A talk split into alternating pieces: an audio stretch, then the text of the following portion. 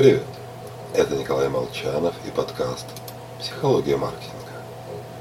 Сегодня мы с вами поговорим о парадоксе честного консультанта. Порой компании прибегают к услугам управленческого консалтинга. Ситуация у всех разная. Очень часто сложная и запутанная. Но поистине удивительный факт.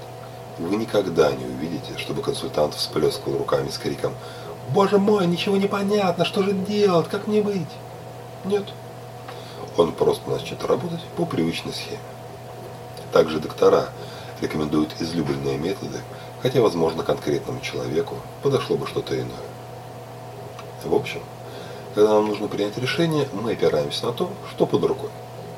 А под рукой, точнее в нашей памяти, обычно сидит пара ярких фактов, вообще не отражающих реальную ситуацию. Вот моя жена опасается ездить в лифтах. Понять можно. Запаянная железная коробка смерти, несущаяся вниз. Однако в 2020 году при эксплуатации лифтов в России произошло 5 аварий. Погибло два пассажира.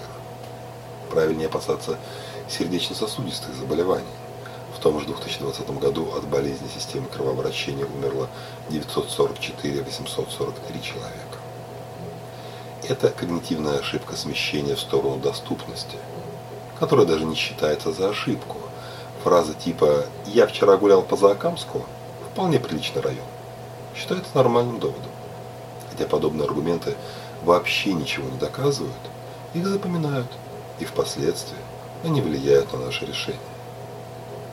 Именно поэтому лидеры рынка тратят деньги на рекламу и пиар. Надо примелькаться. Рекламные тексты и слоганы бесследно исчезают из памяти.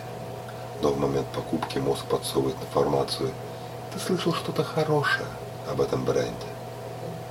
С вами был Николай Молчанов и подкаст «Психология маркетинга».